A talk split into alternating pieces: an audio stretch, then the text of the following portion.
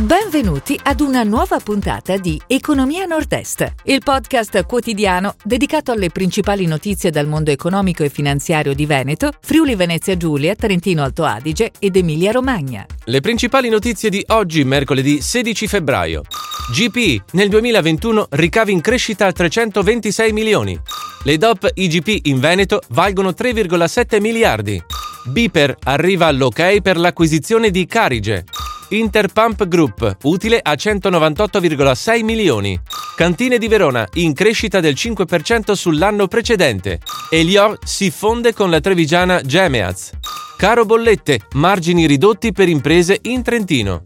GPI nel 2021 ricavi in crescita a 326 milioni. La società trentina di soluzioni informatiche per i servizi sanitari registra ricavi in aumento del 20% sul 2020. Il gruppo conferma una presenza crescente sui mercati esteri grazie alle buone performance del software trasfusionale e della robotica.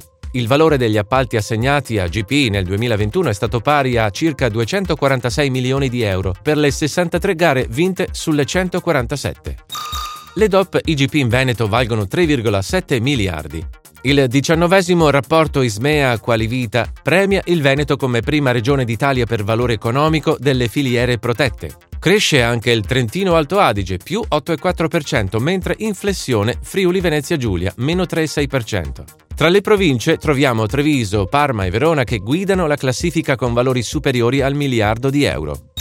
Biper arriva l'ok per l'acquisizione di Carige. È arrivato il sì all'operazione da parte del Fondo Interbancario di Tutela dei Depositi. La banca genovese verrà rilevata per un euro, previo esborso da parte del fondo di 530 milioni per la ricapitalizzazione dell'istituto. L'Unione darà vita al quarto gruppo bancario del paese, con 155 miliardi di euro di attivi, 5 milioni di clienti, 2100 filiali e circa 21.000 dipendenti.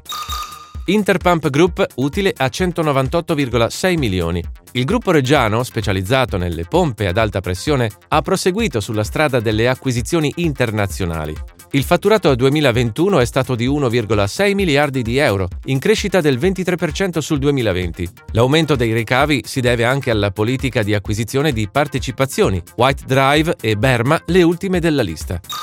Cantine di Verona in crescita del 5% sull'anno precedente. Primo bilancio d'esercizio della nuova azienda Cantine di Verona, nata dalla fusione tra Cantina di Custoza e Cantina Valpantena. Il fatturato consolidato 2020-2021 è stato pari a 66,5 milioni di euro ed un più 15% di utile. Cantine di Verona oggi conta circa 110 dipendenti, 3 sedi e 9 punti vendita. I negozi dislocati in Veneto e Lombardia, nonostante le restrizioni dovute alla pandemia, hanno registrato un aumento pari all'8%, attestandosi a 7,72 milioni di euro corrispettivi.